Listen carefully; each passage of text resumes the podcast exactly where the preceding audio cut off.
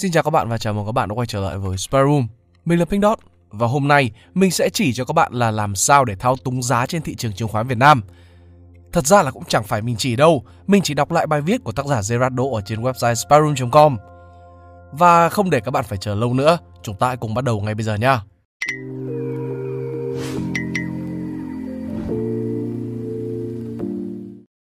Khi nói đến thị trường chứng khoán Việt Nam thì không ít những câu chuyện kinh dị cũng như những huyền thoại lùa gà chuyên đi dụ dỗ những nhà đầu tư non trẻ mới bắt đầu tham gia vào thị trường.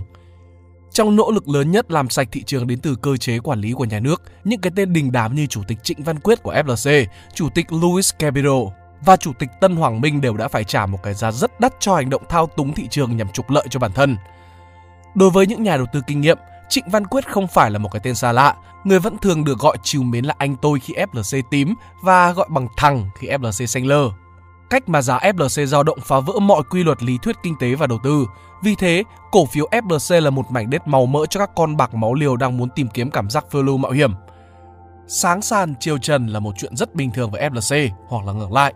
Không biết bao nhiêu lần cổ đông FLC đã bị úp bô khi đang đu đỉnh rồi phải đau đớn bán cắt lỗ. Nhưng điều đáng tiếc ở đây là bài học này phải liên tục được học đi học lại qua hàng năm bởi tầng lớp các nhà đầu tư F0 mới tham gia vào thị trường. Nhân dịp chủ tịch FLC đã phải trả giá xứng đáng cho những hành động khinh thường pháp luật qua biết bao nhiêu năm nay, người viết sẽ liệt kê bí thuật mà đội lái thường sử dụng để thao túng giá cổ phiếu trên thị trường và dụ dỗ những người thiếu hiểu biết tham gia vào vòng xoáy thua lỗ tưởng chừng như là bất tận. Về cơ bản, tất cả các phương thức thao túng giá đều có thể chia thành hai loại cơ bản. Một là pump and dump, thổi và xả. Hai là pop and scoop, ép giá và mua hàng rẻ. Tung tin, tin đồn Tung tin đồn là phương thức cơ bản nhất và dễ thực hiện nhất trong tất cả các chiêu trò thao túng được sử dụng trên thị trường. Mặc dù chiêu thức này có tuổi đời rất lâu, nhưng đến nay mức độ hiệu quả vẫn luôn được đảm bảo. Thông tin được tung ra trên thị trường vừa có thể là tin giả, vừa có thể là tin có nội dung chính xác. Điều quan trọng là thông tin này được sử dụng để thay đổi cảm xúc và tâm lý chung đang xuất hiện ở trên thị trường. Con người vẫn luôn là loài động vật của cảm xúc và bầy đàn. Cảm xúc có thể đảo chiều rất nhanh nếu như số lượng người thay đổi đủ nhiều để thuyết phục phần còn lại của thị trường. Nếu như bạn muốn thao túng giá cổ phiếu X, điều đầu tiên bạn có thể làm là đăng tin thông qua các tờ báo lớn về dự án bánh vẽ mà công ty X thực hiện trong thời gian qua. Các tin hoặc tin giả về kế hoạch tăng trưởng lợi nhuận cũng như các bài báo PR đánh bóng tên tuổi của ban lãnh đạo. Giới hạn duy nhất ở đây là sự sáng tạo trong cách mà bạn muốn truyền thông những mẩu thông tin này đến đại chúng, bởi vì tất cả những gì bạn đang muốn làm là đẩy giá cổ phiếu X lên, pump, và sau đó chốt lời bằng một đợt xả mạnh ra thị trường, dump. Thông tin này không nhất thiết phải đến từ các tờ báo uy tín mà cũng có thể đến từ một chuỗi các dạng tin đồn trôi nổi trên mạng được thiết kế tinh vi để đầu độc nhận thức của người xem. Và bạn không có cách nào để kiểm chứng được mức độ tin cậy của thông tin này vì bạn cũng không biết nó bắt nguồn từ nguồn nào. Thực tế thì bạn cũng không cần phải làm điều đó vì cho dù nếu như bạn chắc chắn những thông tin này là tin đồn thất thiệt, bạn cũng không thể nào ngăn cản được làn sóng xả hàng từ những nhà đầu tư đang lo lắng sợ hãi khi biết được những mẩu tin này. Điều này sẽ kéo theo các nhà đầu tư bầy đàn khác không biết điều gì đang xảy ra nhưng luôn hành động cùng với đám đông và xả hàng theo, poop. Và ở đâu đó trên thị trường sẽ luôn xuất hiện một nhóm nhỏ những người đang đứng ở bên kia của đầu giao dịch, mục đích là gom hàng rẻ, scoop. Tạo giao dịch mua bán giả đây là phương thức chủ đạo mà các công ty nằm trong hệ sinh thái FLC và hệ sinh thái của Lewis Capital đã sử dụng để tạo mô hình cây thông huyền thoại, mô hình giá tạo đỉnh cây thông và sau đó đột ngột cắm đầu xuống mặt đất. Bằng cách sử dụng nhiều tài khoản khác nhau với một số tiền vốn đủ lớn để kiểm soát một phần lớn số lượng cổ phiếu đang trôi nổi trên thị trường. Các đội lái của FLC hoặc là Lewis Capital chuyển cổ phiếu từ tài khoản này sang tài khoản khác bằng cách tạo giao dịch mua bán ảo, dĩ nhiên là với giá trần. Đi cùng với các lệnh mua bán ảo sẽ là sự tăng đột biến trong thanh khoản giao dịch. Các nhà đầu tư non nớt nhìn thấy giá màu tím và khối lượng giao dịch lớn là như mèo nhìn thấy mỡ, không cần suy nghĩ nhiều mà nhảy vào đua lệnh gom hàng tiếp tục đẩy giá lên cao. Điều này sẽ tạo thành một vòng lặp duy trì tốc độ tăng giá của cổ phiếu, pump, cho đến khi các đội lái quyết định rằng đã đến thời điểm để xả hàng và chốt lời, dump.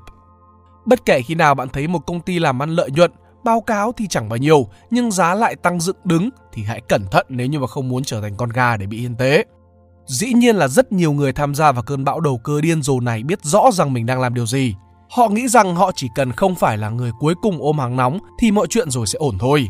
Nhưng họ không biết rằng họ không phải là người duy nhất nghĩ như thế khi tham gia vào mua hàng đầu cơ những mã như là FLC.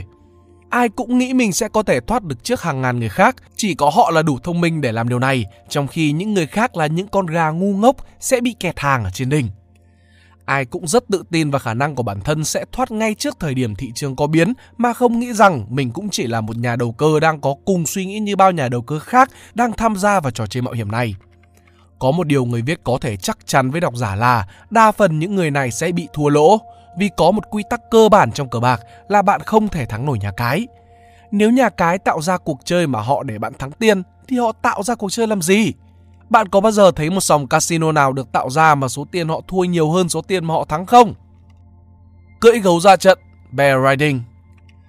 Tên tiếng Anh của chiêu trò này được gọi là bear riding, người viết dịch một cách nôm na dí dỏm là cưỡi gấu ra trận. Trong chứng khoán, thị trường gấu là thị trường đi xuống, và do đó bear riding có thể hiểu là kỹ thuật được sử dụng để cố tình tạo lập một thị trường gấu. Mục đích cuối cùng của người cưỡi gấu ra trận có thể chia thành hai loại sau đây. Một là ép giá sâu để mua hàng rẻ, poop and scoop. hai Ép giá giảm sâu để những ai có vị thế bán không sinh lời. Trường hợp 1 thì mình đã giải thích nên không dài dòng nữa nhá. Còn trường hợp 2 thì phổ biến ở thị trường Tây hơn là thị trường Việt Nam. Việt Nam hiện tại vẫn chưa cho phép bán khống cổ phiếu, bạn chỉ có thể làm điều này một cách gián tiếp thông qua phái sinh. Về cơ bản, bán khống là khi bạn nghĩ rằng cổ phiếu X sẽ đi xuống và bạn muốn kiếm lời từ dự đoán của mình. Bạn sẽ vay mượn một số lượng cổ phiếu X và bán ra thị trường ngay lập tức. Sau đó, nếu như thị trường đi xuống giống như dự đoán của bạn thì bạn sẽ mua lại lượng cổ phiếu trên với giá thị trường và trả lại cho người đã cho bạn vay cổ phiếu X. Bạn ăn tiền lời từ phần chênh lệch. Nếu một cá mập đang sở hữu một vị thế bán khổng lồ so với công ty X và muốn kiếm lời tối đa từ vị thế này, họ có thể hợp lực cùng những cá mập khác đang có cùng vị thế bán khống và cùng nhau cưỡi gấu ra trận ép giá cổ phiếu X xuống một cách thê thảm.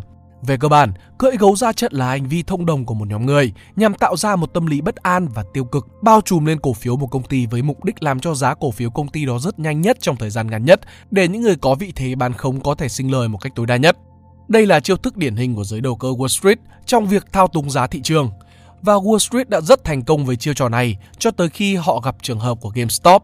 Hãy giả sử rằng bạn là nhà đầu tư dài hạn vào công ty Gerard Inc và bạn muốn giá cổ phiếu đi lên, nhưng bạn biết rằng có một nhóm cá mập đang nắm giữ một vị thế bán khống khổng lồ vào công ty này và họ đang muốn cưỡi gấu ra trận để tạo áp lực khổng lồ đẩy giá cổ phiếu đi xuống. Bạn có thể làm gì? Bạn có thể làm như trường hợp của GameStop, hợp lực tất cả những nhà đầu tư tiềm năng của Gerard Inc lại với nhau và thực hiện các lệnh mua khổng lồ để đẩy giá cổ phiếu đi lên. Về cơ bản, đây là cuộc chơi đốt tiền giữa bên muốn giá đi lên, long, và bên muốn đẩy giá đi xuống, short. Bên bán khống sẽ muốn tạo ra lượng bán khổng lồ để tạo tâm lý tiêu cực lên giá cổ phiếu, trong khi bên mua lại muốn điều ngược lại. Trong trường hợp phe bán khống không thành công đẩy giá đi xuống mà bị phe mua thành công đẩy giá đi lên, giết chết phe bán, thì tình huống này được gọi là bóp nát vị thế khống, short squeeze. Và đây chính xác là những gì đang diễn ra với cả GameStop. Vị thế khống bị bóp nát khi giá cổ phiếu đang bị khống bị đẩy lên một mức giá quá cao, buộc những người đã cho phe khống vay cổ phiếu phải đưa ra yêu cầu thu hồi một số lượng cổ phiếu mà họ đã cho vay vì rủi ro đang tăng lên quá cao. Với nghĩa vụ của một người đi vay, phe bán không còn lựa chọn nào khác ngoài việc phải mua cổ phiếu với mức giá thị trường ở mức giá cao hơn với mức giá mà họ đã bán ra ban đầu để trả cổ phiếu lại cho chủ nợ. Việc có các lệnh mua khổng lồ từ những tay to bán khống đang muốn đóng vị thế của mình sẽ càng đẩy giá cổ phiếu lên một tầm cao mới, dẫn đến các đợt thu hồi tiếp theo từ các bên đã cho vay cổ phiếu. Đây là một vòng lặp kinh hoàng cho phe bán khống và cũng là lý do cho cái tên bóp nát vị thế khống, short squeeze. Phe bán khống bị bóp nát một cách kinh hoàng khi họ không thể kiểm soát được vòng lặp tăng giá của cổ phiếu mà họ đang kỳ vọng là nó sẽ đi xuống. Đã lỡ yêu Spy Room rồi thì subscribe ngay thôi và đừng quên bật nút thông báo để xem những video mới nhất từ nhà nhẹ nhé. App Margin Call, Forced Selling Thế giới tài chính toàn cầu đã từng bị rúng động bởi một trong những vụ margin call nổi tiếng nhất lịch sử liên quan đến Bill Hoang của Archgold Capital Management. Người đã mất đi 20 tỷ USD trong vòng 2 ngày bởi thói quen sử dụng tiền vay margin một cách liều lĩnh và điên rồ. Nhờ liên tục sử dụng số lượng tiền vay lớn cho các thương vụ của mình trong quá khứ, Bill Hoang đã gia tăng số lượng tài sản được quản lý của Archegos với tốc độ chóng mặt.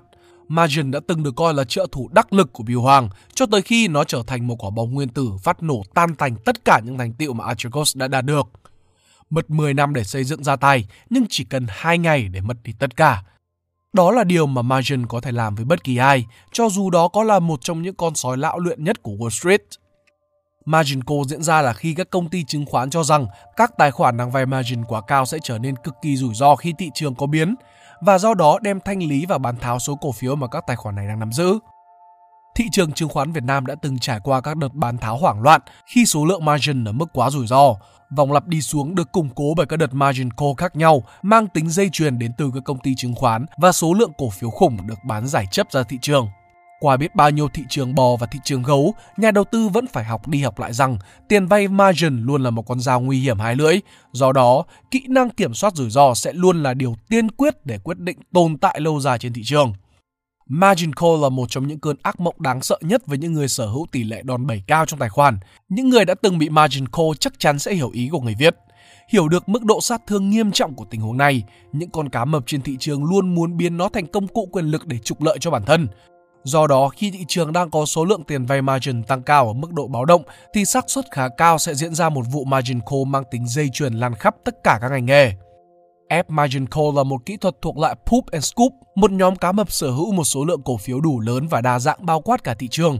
Khi biết rằng số lượng tài khoản rủi ro full margin trên thị trường đang ở mức độ cực kỳ nguy hiểm, sẽ muốn tạo ra cảm giác hoảng loạn thông qua các đợt margin call liên hoàn. Nhóm cá mập này sẽ khởi động vòng lặp rớt giá bằng những lệnh bán ban đầu với khối lượng khổng lồ và tâm lý tiêu cực của thị trường sẽ lo liệu phần còn lại. Mục đích cuối cùng là cố tình làm giảm giá cổ phiếu thị trường tới mức tối đa để họ có thể gom hàng giá rẻ và sau đó sẽ bán ra ở mức cao hơn khi thị trường hồi phục. Về cơ bản, ép margin call là để tạo tâm lý hoảng loạn trên thị trường là một kỹ thuật khá khó khăn để thực hiện thành công, chắc chắn là khó hơn rất nhiều khi áp dụng pump and dump với các công ty có vốn hóa nhỏ Do đó chỉ có những cá mập tay to nhất với nguồn cổ phiếu khủng có khả năng bao quát thị trường mới đủ tự tin để kích hoạt một tâm lý hoảng loạn trên thị trường và chắc chắn điều này chỉ được thực hiện khi họ biết rằng số lượng các tài khoản full margin đang ở mức độ báo động trên thị trường. Nếu các bạn thích bài viết này, hãy like và share để ủng hộ chúng mình. Đừng quên bấm nút subscribe và nút chuông bên cạnh để không bỏ lỡ video nào bọn mình ra trong tương lai. Cảm ơn các bạn đã lắng nghe. Đây là Spy Room, còn mình là Pink Dot. See ya!